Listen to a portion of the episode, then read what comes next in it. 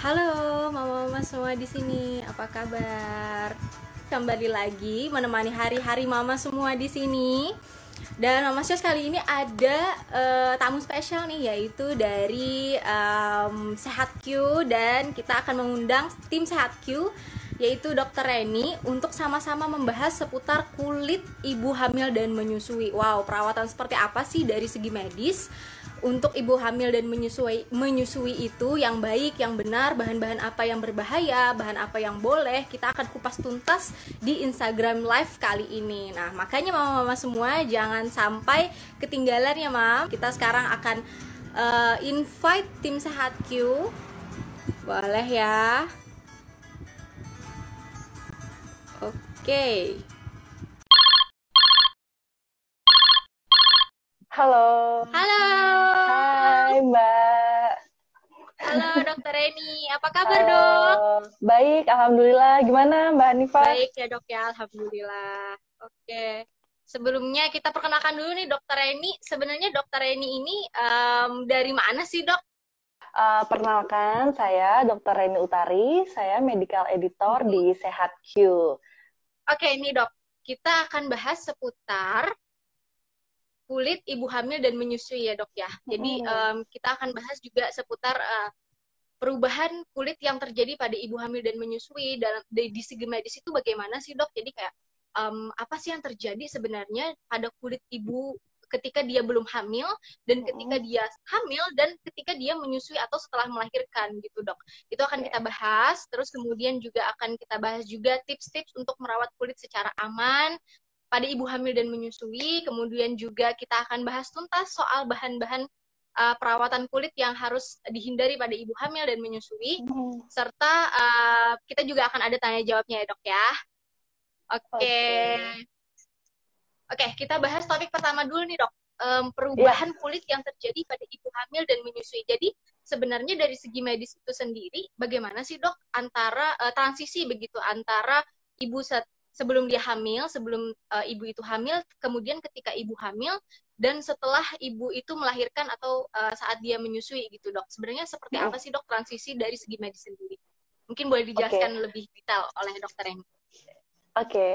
uh, jadi perubahan kulit pada ibu hamil salah satunya uh, sebenarnya ada banyak sih. Cuma yang paling sering biasanya dialami oleh uh, para ibu hamil maupun menyusui yang pertama pada ibu hamil pigmentasi kulit. Jadi kulit di sekitarnya hmm. terlihat akan lebih gelap gitu, akan lebih uh, pigmented atau hiperpigmentasi. Biasanya pada hmm. daerah-daerah tertentu seperti di ketiak, leher, hmm. bagian payudara, maupun lipatan paha. Uh, pigmentasi kulit okay. ini terjadi karena Uh, ketika hormon kehamilannya sedang tinggi atau uh, sedang fluktuasi hormon, maka kita hmm. merangsang uh, namanya melanocyte stimulating hormone yang terjadinya melanogenesis. Okay. Akhirnya melanin semakin banyaklah diproduksi. Jadi uh, tubuh hmm. kita akan uh, kulit di tubuh kita akan terlihat se- uh, seperti menghitam. Tetapi sebenarnya ini uh, bisa hilang dan akan hilang dengan sendirinya oh, okay. setelah melahirkan nanti. Cuma butuh waktu hmm. sih ya. Uh, kemudian yang kedua uh, yang paling sering dikeluhkan kulitnya menjadi lebih kering. Uh, hmm, kulit kering betul, ini betul, betul. Ya banyak ya yang dikeluhin ya, soalnya biasanya kulit kering itu menjadi lebih sensitif gitu. Nah, kulit kering ini okay. terjadi ketika hamil, sama karena ada perubahan mm-hmm. hormon, jadinya elastisitas kulitnya semakin berkurang, dan kelembapan kulit kita juga berkurang. Akhirnya kulit betul, kita betul. jadi semakin kering dan uh, sering uh, timbul gatal-gatal rasanya gitu. Kemudian oh, okay, yang ketiga, okay. uh, itu biasanya mm-hmm. kulit berminyak dan jerawat. Uh, ini juga nah, banyak betul, juga dikeluhin betul. ya. Biasanya kayak jerawat sering banget nih mama-mama gitu. yang iya betul tiba-tiba jerawat beruntusan dan lain sebagainya. Ah, betul. Boleh dijelaskan uh, secara medis sendiri gimana Dok? Iya. Jadi uh, kulit beruntusan ya ketika kita hamil sama juga tuh. Jadi uh, hmm? dia meningkatkan produksi sebum. Produksi sebum jadinya hmm. minyak-minyaknya di tubuh kita tuh semakin berlebih. Akhirnya bakteri, kuman bisa masuk ke tubuh dan me, uh, apa, menyumbat si pori-pori kulit kita. Nah, pori-pori yang tersumbat bisa menyebabkan terjadinya jerawat dan kulit berminyak. Mm. Oke. Okay. Uh, Selain itu ada juga kayak misalnya uh, varises nih, kulitnya jadi kayak pe pelebaran pembuluh darah uh, vena di kaki gitu. Karena kan ketika kita hamil kan rahim, rahim akan semakin membesar, kemudian dia akan menekan pembuluh darah di kaki, jadinya uh, lihat kakinya tuh kayak biru-biru gitu, uh, apa varises oh. yang uh, uh, ada varises. Dan yang ke kelima nih yang paling sering adalah stretch mark. Biasanya nah, betul. paling banyak ya. Uh, ya, hampir betul. hampir berapa persen ya ibu hamil uh, mengalami stretch mark ini udah stretch mark, cukup betul. tinggi keluhannya ya. Kayak hampir sama gitu dok, stretch hampir mark, sama kayak gitu. betul iya benar-benar uh, benar uh, stretch mark itu juga uh, bisa karena pengaruh hormon, uh, kemudian hmm. karena fluktuasi hormon bisa biasanya sih timbulnya pada trimester kedua, tapi stretch mark juga okay. bisa timbul uh, karena berat badan uh, yang meningkat terlalu drastis, jadi Uh, mm. peningkatan drastis akhirnya si kulit kulit di sekitarnya jadi meregang, ketarik, jadilah timbul stretch mark. Oke, okay, gitu. Jadi tapi stretch mark dan paresis ini sebenarnya beda nggak sih dok? Karena kan mirip-mirip uh, ya dok ya. Kadang orang uh -uh. suka uh, membedakannya agak susah gitu dok. Oke, okay. Kalau uh, varises itu uh, biasanya sih prinsipnya dia pem, uh, pelebaran pembuluh darah di uh, venanya, hmm. biasanya di vena-vena yang okay. lebar kayak di kaki gitu. Tapi kalau stretch mark hmm. biasanya timbulnya pada daerah uh, perut, kemudian paha, hmm. sampai ke pinggul-pinggul situ. Oke, okay, oke. Okay. Berarti uh, sebenarnya kalau uh, ibu hamil sendiri itu normal nggak sih dok perubahan kulit kayak stretch mark atau uh, karena kan itu uh, mempengaruhi penampilan ya dok ya, tapi mungkin uh, uh, dari betul. segi medis sendiri apakah itu normal atau uh, bagaimana nih dok? Uh, uh, dari segi medis sih uh, sebenarnya itu hal yang normal, tidak perlu dikhawatirkan hmm. karena itu bukan um, merupakan penyakit yang berbahaya, jadi okay. itu karena faktor hormonal dan uh, hmm. diharapkan setelah melahirkan itu akan berkurang. Oke okay, oke okay, oke okay. Uh, tapi ini ya dok ya, kadang mama-mama tuh suka apa ya uh, insecure gitu atau khawatir yeah. dengan penampilannya gitu. Tapi mm-hmm. uh, kembali lagi sebenarnya stretch mark itu sendiri bisa nggak sih dok uh, dicegah gitu? Jadi kan mungkin uh, ada hal-hal yang bisa kita lakukan sebelum stretch mark itu muncul gitu dok. Karena kan uh, keluhan ibu-ibu sebenarnya berbeda-beda. Mama-mama yang hamil uh, ada yang merasakan stretch marknya timbul di awal bahkan mungkin, atau mm-hmm. ada yang uh, merasakan mungkin bahkan, bahkan tidak merasakan uh, timbulnya stress mark sama sekali gitu dok. Nah itu dari segi medis sendiri gimana nih dok? Oke, okay, kalau misalnya uh, stretch mark itu uh, sebenarnya kan beda-beda ya, nggak semua bisa timbul. Mm. Tapi ketika timbul ya, mm-hmm. ya kita harus uh, apa memaksimalkan uh, sebisa mungkin untuk ngobatinnya. Tapi tetap dengan menggunakan krim-krim yang aman untuk ibu hamil maupun ibu menyusui ya. Jadi nah bisa itu pentingnya dok ya, gitu. Jangan sembarangan nih mama-mama mm-hmm. memakai krim-krim yang Um, kita nggak bisa jamin apakah itu aman untuk kita, apakah itu aman untuk bayi gitu ya dok ya, untuk janin di dalam kandungan. Oke, okay. Nah kita lanjut ke, uh, ke diskusi yang kedua nih dok, uh, tips merawat kulit secara aman untuk ibu hamil dan menyusui itu. Termasuk nih bahan-bahan apa saja sih sebenarnya dok yang boleh digunakan untuk uh, merawat kulit. Jadi kan kulit ini kan uh, lebih luas ya dok ya, nggak cuman yeah. masalah stretch mark aja atau mungkin masalah jerawat yang timbul pada ibu hamil atau menyusui aja gitu dok. Nah dari segi medis sendiri gimana nih dok? Mm-mm. Oke, yang pertama bahan-bahan dulu deh, bahan-bahan yang dibolehkan mm-hmm. ketika kita hamil maupun menyusui. Ini harus hati-hati juga dalam pemilihan produk kecantikan atau skincare yang yang labelnya apapun ya, kita harus lihat dulu nih bahan-bahannya aman atau enggak gitu. Yang pertama, hmm. uh, yang aman untuk ibu hamil uh, salah satunya adalah vitamin C. Vitamin C ini berguna hmm. untuk mencerahkan kulit sebagai antioksidan, hmm. itu aman untuk ibu hamil. Yang kedua adalah sunscreen. Uh, memang sih tidak hmm. semua sunscreen itu aman untuk ibu hamil. Kita harus gunakan sunscreen hmm. yang bahan-bahan tertentu. Contohnya uh, zinc oxide itu masih bisa. Tapi kalau misalnya sunscreen yang uh, ada bahan kimianya lebih banyak kayak hmm. oksybenzone itu tidak hmm. boleh. Nggak boleh. Terus okay. yang ketiga adalah niacin atau niacinamide. Itu merupakan vitamin hmm. D tiga, itu biasanya buat peradangan, buat kemerahan, itu masih boleh digunakan. Hmm. Uh, kemudian okay, yang keempat, okay. uh, hyaluronic acid atau asam hyaluronat. itu juga masih bisa digunakan. Karena sebenarnya tubuh kita ini udah ada asam hyaluronat. Jadi ketika kita kasih krim asam hyaluronat, itu uh, bukan sebagai benda asing lagi bagi tubuh kita. Oh, oke. Okay. Gitu. Jadi uh, tubuh malah uh, menerima gitu ya, Dok? Ya, masih masih bisa ditoleransi. Ya? Uh, uh, betul. Iya, oke, oke, oke. Nah, itu tadi bahan-bahan, uh, ya. Oke, okay. ya, masih lanjut lagi. Uh, ada juga lanjut beberapa... Lagi, essential oil, banyak nih yang okay. uh, nanya juga kan, aromaterapi, minyak esensial itu boleh gak sih pada ibu hamil? Nah, sebenarnya ada beberapa essential oil yang boleh, ada juga yang sebaiknya dihindari. Yang boleh itu hmm. kayak misalnya, uh, kan ada ibu hamil tuh sering ngeluh mual, muntah, jadi butuh hmm. suka kayak pakai minyak-minyakan gitu untuk meredakannya, biasanya kayak ginger, jahe, itu masih boleh, hmm. kayak chamomile, peppermint, itu masih boleh.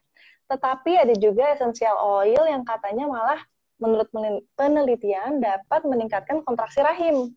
Jadi uh, ada juga oh, yang harus okay, dihindari. Okay. Betul, contohnya adalah minyak rosehip, kemudian hmm. uh, ada juga uh, cinnamon, juga itu sebaiknya uh, dihindari dulu. Dihindari, Uh-uh. Jadi bisa, uh, jadi nggak semua essential oil ini aman ya, Dok, ya? Maksudnya uh-uh. kita juga harus uh, teliti lagi nih, apakah essential oilnya ini aman untuk kita atau tidak gitu ya, Dok, ya? Betul. Oke, oke. Betul. Tadi udah dijelasin juga sama dokter ini kayak uh, vitamin C itu aman untuk uh, ibu hamil, menyusui, apalagi mm. sunscreen yang uh, apa namanya tidak mengandung chemical ya, Dok, ya? Uh-uh, nah, betul. Kebetulan banget nih. Kalau Mama's Choice sendiri um, menghadirkan uh, produk yaitu face moisturizer, mama-mama semua sebagai informasi intermezzo bahwa uh, uh, kita juga menghadirkan sunscreen nih, Dok. Tapi sunscreennya sekali lagi bukan yang chemical, melainkan oh, yang okay. mineral sunscreen gitu. Jadi aman untuk ibu hamil dan menyusui gitu. Nah, mm-hmm. mungkin tadi uh, udah dijelaskan sama Dokter Reni tentang bahan-bahan yang boleh digunakan oleh ibu hamil menyusui untuk merawat kulitnya.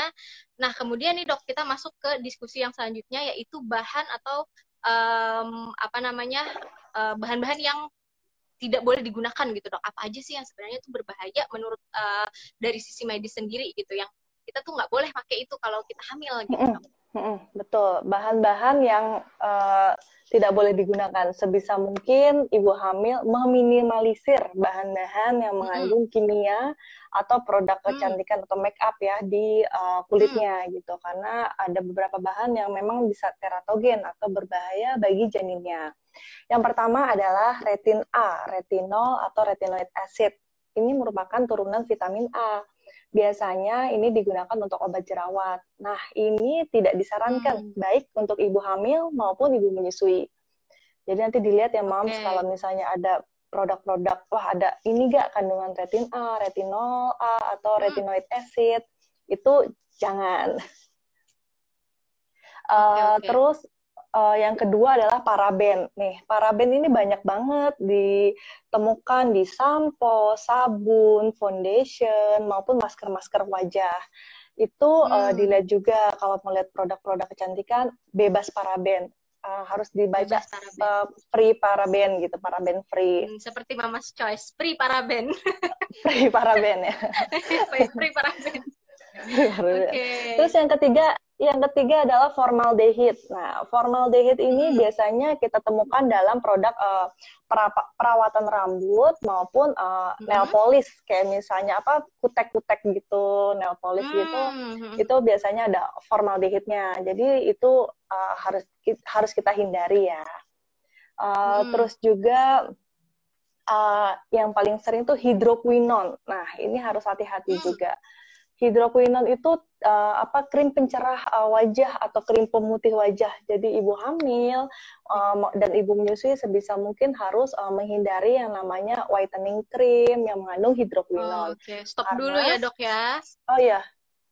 Stop dulu, betul. Enggak, karena maksudnya um, oh, iya. uh, Karena uh, hidroquinone maksudnya, ini uh, krimnya di stop dulu gitu ya buat mama-mama yang lagi hamil gitu. Betul. Karena hidroquinone ini hmm. masuk ke dalam kategori C, kategori C di mana okay. uh, itu ber, uh, apa sudah ada penelitian kepada hewan dan hmm. uh, terbukti teratogenik pada uh, janin di hewan tersebut. Jadi uh, tidak disarankan. Hmm. Uh, terus selain itu ada juga ada uh, krim eksfoliat untuk pengelupasan sel-sel kulit mati, biasanya kita pakai A H dan uh, B H A. Kalau B H A kayak ya. asam, salis, uh, uh, asam salisilat itu uh, tidak disarankan juga. Hmm. Sama terakhir ada benzoil peroksida. Ya? Benzoil oh, peroksida okay. itu, itu untuk itu? Kayak krim-krim jerawat itu nggak boleh. Tapi kalau hmm. dalam konsentrasi yang rendah itu masih diperbolehkan. Cuma sebisa mungkin hmm. kita hindari gitu. Oke. Okay. Jadi memang untuk uh, menjaga kesehatan ibu hamil dan menyusui serta janin yang ada dalam kandungan ini juga kita harus concern ya dok ya, bahan apa yang Betul. boleh, bahan apa yang tidak boleh. Apalagi ini uh, nggak menyangkut diri kita sendiri aja, tapi juga uh, bayi yang kita kandung gitu ya dok ya. Betul. Nah, diskusi kita um, kita masuk ke pre-life question uh, Q and A hmm. bersama dokter Reni. Nah, ini. Jadi, uh, kita sudah mengumpulkan, dok, ada beberapa pertanyaan dari mama-mama yang tergabung dalam komunitas Mama's Choice. Dan kita udah mengumpulkan nih, ada satu, dua, tiga, ada tujuh, ada delapan pertanyaan yang akan dijawab langsung oleh uh, dokter Reni dari SehatQ gitu. Nah, ini pertanyaan pertama dari Mama Anissa Puspa nih, dok. Mama hmm. Anissa Puspa bertanya seperti ini.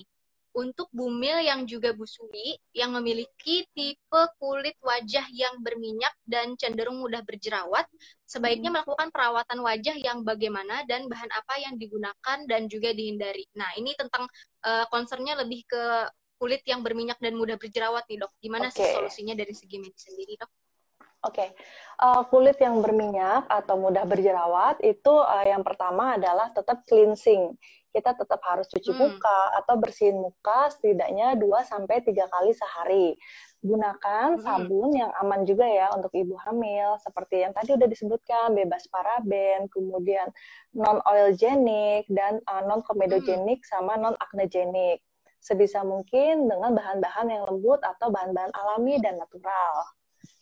Mm-hmm. Kemudian yang kedua, uh, setelah cleansing kita gunakan pelembab. Uh, pelembab itu atau moisturizer sama yang aman untuk ibu hamil dan kulit berminyak.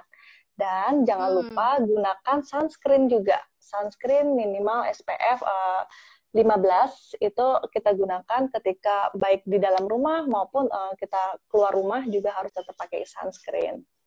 Uh, setelah itu, kalau misalnya ibu hamil yang uh, berminyak, itu juga kita disarankan untuk menggunakan uh, ini juga eksfoliat atau uh, untuk mengelupas uh, sel-sel kulit mati. Caranya, kalau hmm. misalnya ibu hamil kan nggak boleh nih melakukan uh, perawatan-perawatan wajah kayak mikrodermabrasi atau tindakan-tindakan hmm. medis yang berbahaya karena bisa menimbulkan efek ke janin. Jadi kita bisa dengan bahan-bahan alami, kayak misalnya kita bisa menggunakan uh, bikin masker wajah sendiri, gitu, bisa dengan ah, alpukat iya, iya. atau okay. lidah buaya atau dengan madu, itu bisa hmm. juga. Nah untuk, oke, okay, untuk ini menarik banget nih dok. Kita bisa hmm. mencoba untuk membuat masker sendiri yang aman Betul. gitu untuk ibu hamil Betul. dan menyusui. Nah, kalau misalnya concernnya untuk jerawat gitu dok, misalnya uh-huh. uh, aku hamil terus aku jerawatan, kira-kira uh, masker apa yang alami yang bisa aku buat di rumah sendiri nih dok? Terbuat dari okay. apa gitu dok untuk uh, kulit yang berjerawat gitu dok? Uh, masker alami untuk uh, kulit jerawat kita bisa menggunakan putih telur. Putih telur kita hmm. campurkan uh, campurkan dengan olive oil itu juga bisa mm-hmm. atau bisa juga dengan menggunakan oh, okay. madu madu oh, uh, juga bisa madu juga bagus ya dok ya buat kulit berjerawat ya ba- bagus bisa di apa uh, hmm. di totol-totolin juga bisa kemudian oh. gel lidah buaya jangan lupa juga hmm. itu gel lidah buaya juga ada sifat antibakterinya jadi bisa uh, membunuh bakteri-bakteri penyebab jerawatnya juga. Dan oh, juga lemon, masker lemon juga bisa. Oh, juga lemon. Kita pakai air lemon, per, apa perasan air lemon juga bisa. Mm-hmm.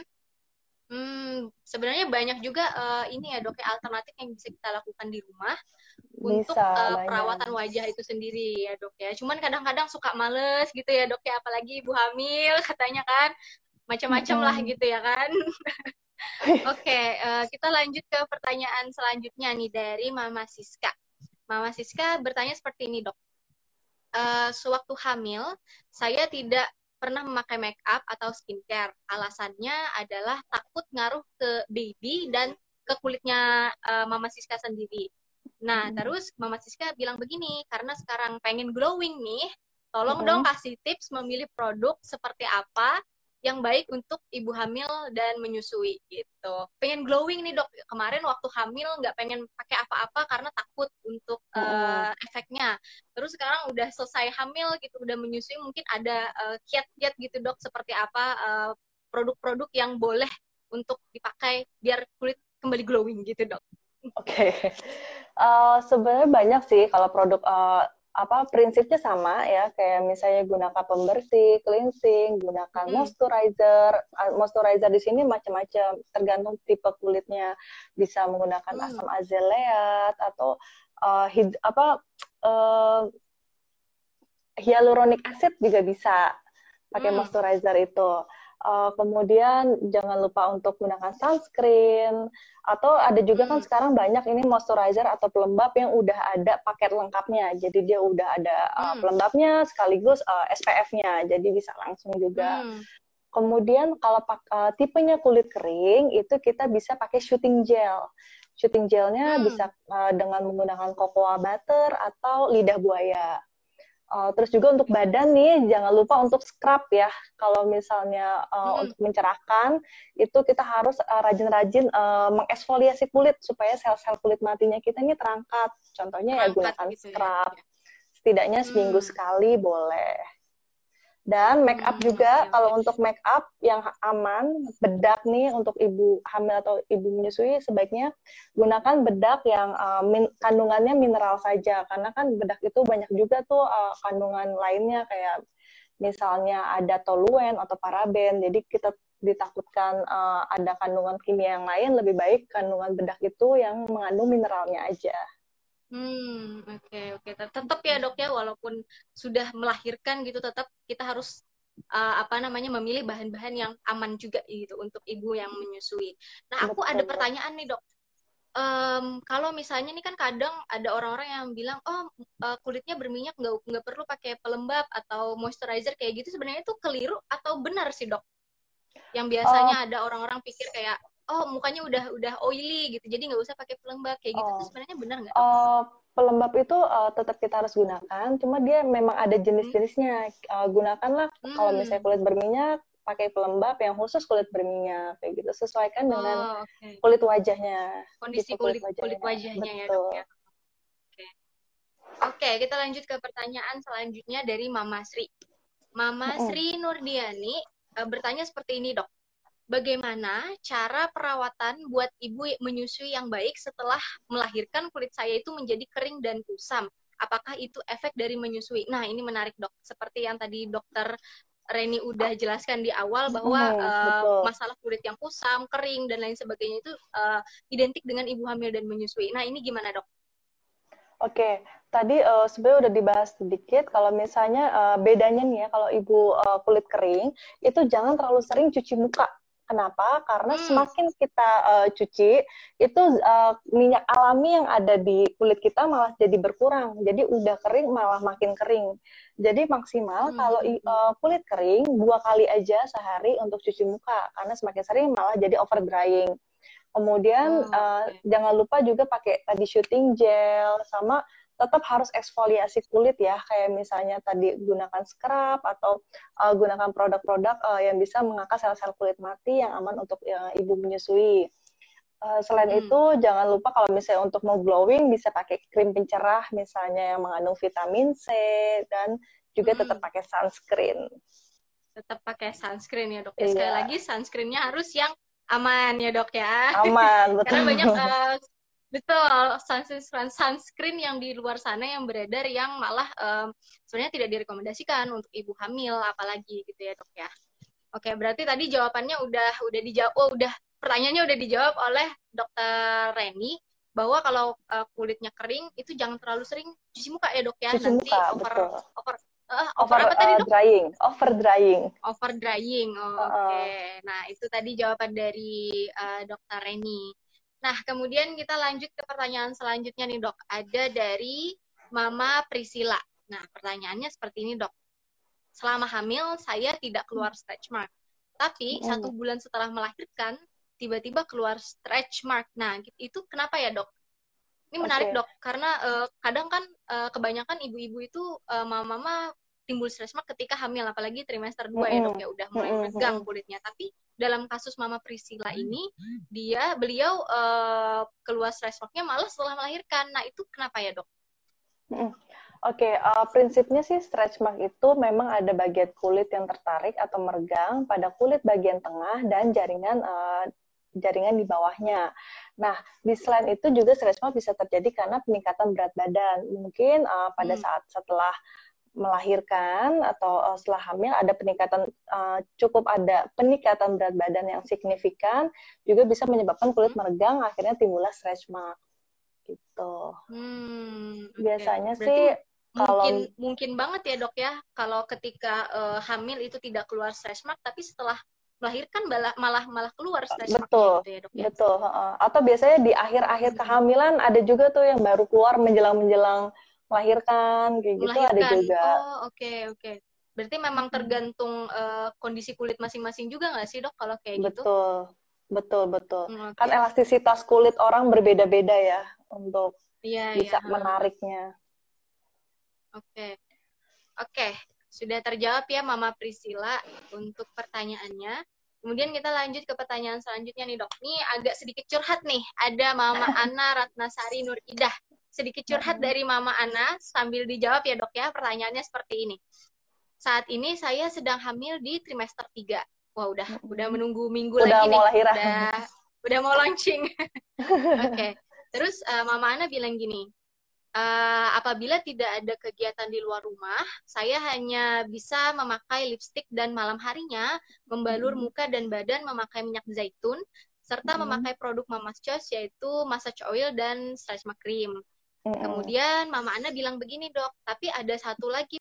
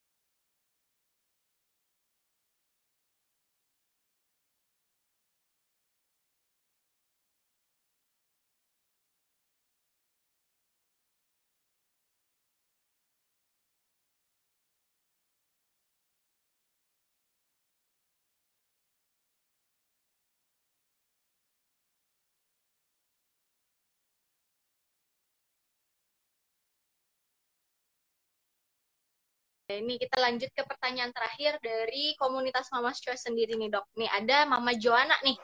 Mama Joanna tanya seperti ini, Dok. Sejak melahirkan, kulit saya hmm. menjadi sangat kering dan sering gatal-gatal. Nah, apakah kondisi saya ini menurun ke bayi? Soalnya bayi saya sering menggosok wajahnya seperti hmm. sedang akibat uh, gatalnya itu seperti kering-kering gitu, Dok. Nah, apakah ini bisa menurun, Dok, kondisi kita ketika hamil? Uh, kulit kita kering, gatal-gatal, terus kemudian pas babynya lahir, babynya juga merasakan hal itu, apakah itu bisa uh, faktor ya? keturunan atau seperti apa itu, Dok? Oke, okay. oh, oke, okay. Kulit kering itu memang uh, beberapa kondisi bisa diturunkan, tetapi kulit hmm. kering pada bayi itu bisa di Uh, bisa dikaitkan dengan kondisi medis lain. Contohnya adalah hmm. eksim. Uh, biasanya kalau misalnya bayi yang mengalami eksim, itu kulitnya akan sangat kering, kemudian gatal, hmm. dan kemerahan. Selain itu, faktor penyebab kulit kering pada bayi, selain eksim, bisa karena faktor cuaca, misalnya kelembapannya di daerah tersebut itu rendah. Itu bisa menyebabkan hmm. kulit kering. Dan yang ketiga adalah mandi terlalu lama. Itu juga bisa menyebabkan oh, kulit kering. Okay. Ada bayi Jadi, ya, Dok, ya? Oh, oh, betul. Untuk itu disarankan hmm. uh, kalau kita mandiin bayi jangan terlalu lama. Kemudian uh, hmm. jangan lupa kalau misalnya gunakan handuk lembut, sama jangan digosok-gosok kulit bayinya. Jadi palingan hmm. ketika kita ngeringin uh, setelah mandi itu kayak di pelan-pelan aja gitu, kayak dipuk-puk-puk hmm, gitu aja, aja gitu. Okay. Karena makin jangan, kering jangan kalau digosok, bisa digosok-gosok ya, ya? malah ah, iritasi. Iya, hmm. Oke, okay. Nah ini kebetulan uh, dokter ini menyinggung masalah eksim juga nih. Aku tertarik untuk membahas ini nih, Dok. Sebenarnya eksim pada bayi itu itu karena apa sih, Dok? Apa karena alergi makanan kah? Atau mungkin kayak alergi uh, udara mungkin atau apa segala macam, Dok? Mm-hmm. Eksim pada bayi nih, Dok. Mm-hmm. Uh, eksim itu sebenarnya eh, penyebabnya beda, uh, banyak sih. Memang bisa diturunkan, bisa karena faktor-faktor luar juga, kayak misalnya uh, hmm. dia udaranya yang nggak cocok kayak gitu, atau panas yang berlebihan akhirnya timbullah eksim, hmm. atau bisa alergi juga. Karena pada dasarnya eksim itu uh, terjadi ketika uh, sel-sel kulit bayi itu uh, sel lemaknya atau seramidnya itu uh, hmm. berkurang. Akhirnya uh, kulitnya dan air yang di dalam kulitnya itu juga akan berkurang sehingga sangat kering. Jadi orang eksim hmm, itu akan hmm, semakin kering karena dia kandungan sel lemak atau seramidnya itu uh, uh, apa berkurang gitu. Biasanya bayi dengan eksim itu suka dikasih uh, apa pelembab lagi, pelembab khusus gitu. Oke, okay, oke. Okay. Gitu ya, Dok, ya. Kita sedikit hmm. membahas tentang eksim pada bayi gitu. Mungkin berguna untuk mama-mama yang ada di rumah. Nah, ini ada pertanyaan nih, Dok. Banyak banget pertanyaan ketika aku buka-buka nih. Uh, nih, salah satunya okay. dari Mama Heni Henismo. Kata Mama Henismo, Dok, kalau pakai deodoran waktu hamil boleh nggak sih? Nah, ini kadang nah. kita suka ini juga ya, Dok, khawatir gitu. Betul, deodoran betul. Itu gimana nih, Dok? Mm-mm, betul. Uh, antiperspiran atau deodoran, dilihat lagi kandungannya ya, Moms. Uh, pokoknya selama tidak mengandung paraben, formaldehid, toluen, itu uh, hmm. boleh digunakan. Tetapi banyak sebenarnya sih deodoran itu yang natural, kayak misalnya hanya mengandung hmm. vitamin E gitu. Lebih baik yang seperti itu. Hmm. Jadi tetap kalau misalnya deodoran sendiri uh, tetap harus diperhatikan bahan-bahannya ya, Dok, ya? Hmm, betul. Oke. Okay. Oke, ini ada ada lagi nih, Dok, dari mana ya? Kita cek dulu. Nih dari Mama Opai. Kata Mama Opai, bolehkah kita hmm. menggunakan masker wajah dengan bahan spirulina untuk bumil? Nah, gimana nih, Dok? Oke, okay, spirulina. Uh, spirulina itu yang kayak serbuk-serbuk uh, warna hijau itu ya? Iya, yang hijau-hijau itu.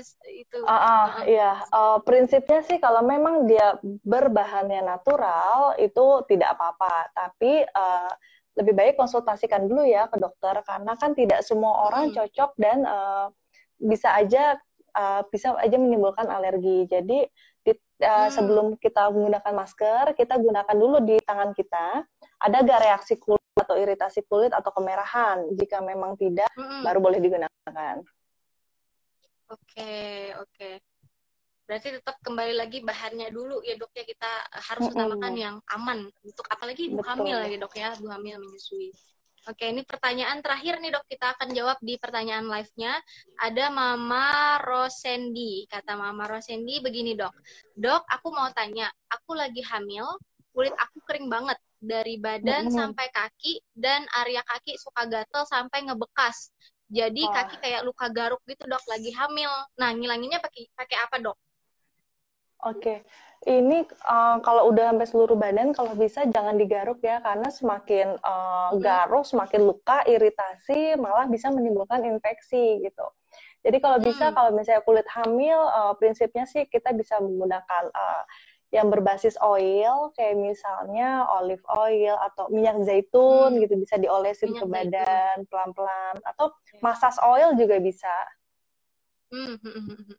Jadi tetap ya dok ya, kalau bisa jangan digaruk ya dok ya, apalagi mm-hmm. bisa sampai menyebabkan uh, luka-luka gitu ya dok ya. Betul. Oke, terjawab ya Mama Rosendi. Oke, Mama Opai, makasih dokter untuk jawabannya, sama-sama. Sama-sama. Oke, nah itu tadi uh, pertanyaan-pertanyaan yang sudah kita kumpulkan sebelumnya di pre-live Q and A dan sudah dijawab oleh dokter Reni semuanya, mama-mama ya. Kemudian juga ada beberapa pertanyaan nih dari live Instagram yang tadi juga kita udah jawab ya dok ya. Nah yeah. itu tadi uh, bahasan kita tentang uh, kulit uh, perawatan uh, kulit untuk ibu hamil dan menyusui. Kita udah bahas tentang bahan-bahan yang boleh, bahan-bahan yang tidak boleh. Kemudian juga kondisi kulitnya itu seperti apa transisinya sebelum uh, hamil, saat hamil, dan setelah melahirkan gitu ya dok ya, dari segi medis sendiri. Nah oke, okay. oke okay, mungkin de- itu aja ya dok ya dari kali ini. Oh, makasih dokter Reni atas makasih. waktunya. Makasih ya, semua. Nanti kita live bareng lagi. Ya, oke, okay. sehat selalu dokter Reni dan keluarga. Ya, makasih. Bye.